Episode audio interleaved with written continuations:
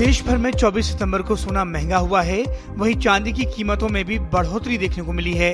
Good returns के आंकड़ों के मुताबिक देश भर में एक ग्राम 22 कैरेट सोने की औसतन कीमत चौवन सौ पंचानवे रूपए, जबकि एक ग्राम 24 कैरेट सोने की कीमत उनसठ सौ पंचानवे रूपए है।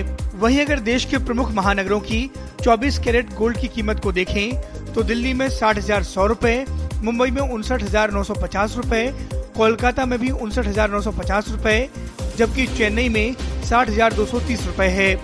वहीं चांदी की कीमतों पर नज़र डालें तो औसतन तीन सौ रूपए की बढ़ोतरी हुई है।